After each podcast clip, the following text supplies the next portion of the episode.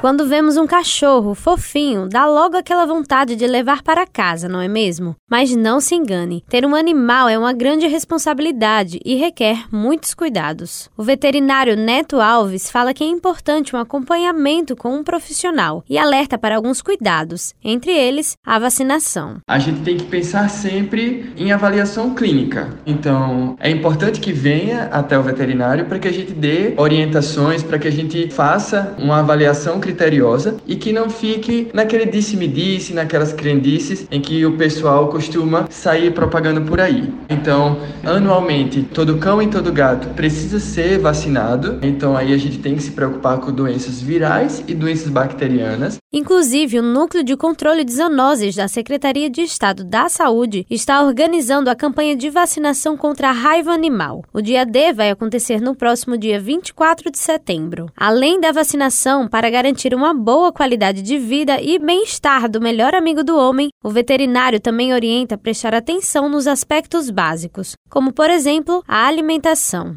Quando a gente fala de prevenção, que são os cuidados que nós veterinários passamos de orientação, a gente está aí se preocupando diretamente com qualidade de vida. Se a gente pensa também em alimentação, se a gente pensa também em qualidade de água, nos passeios, a gente está dando importância à qualidade de vida dos nossos cães e nossos gatos. Hoje em dia se fala muito sobre humanização. Essa humanização tão falada é justamente a gente melhorar o manejo, o enriquecimento ambiental que a gente dá para os nossos cães e gatos sempre pensando na melhoria deles. Então, vir ao veterinário, receber orientações é sempre de suma importância para que não fique nenhuma dúvida a empresária Carol Matavelli sabe bem dos cuidados citados pelo veterinário e fala que segue tudo bem direitinho. Para ela, esse cuidado não é responsabilidade, é amor.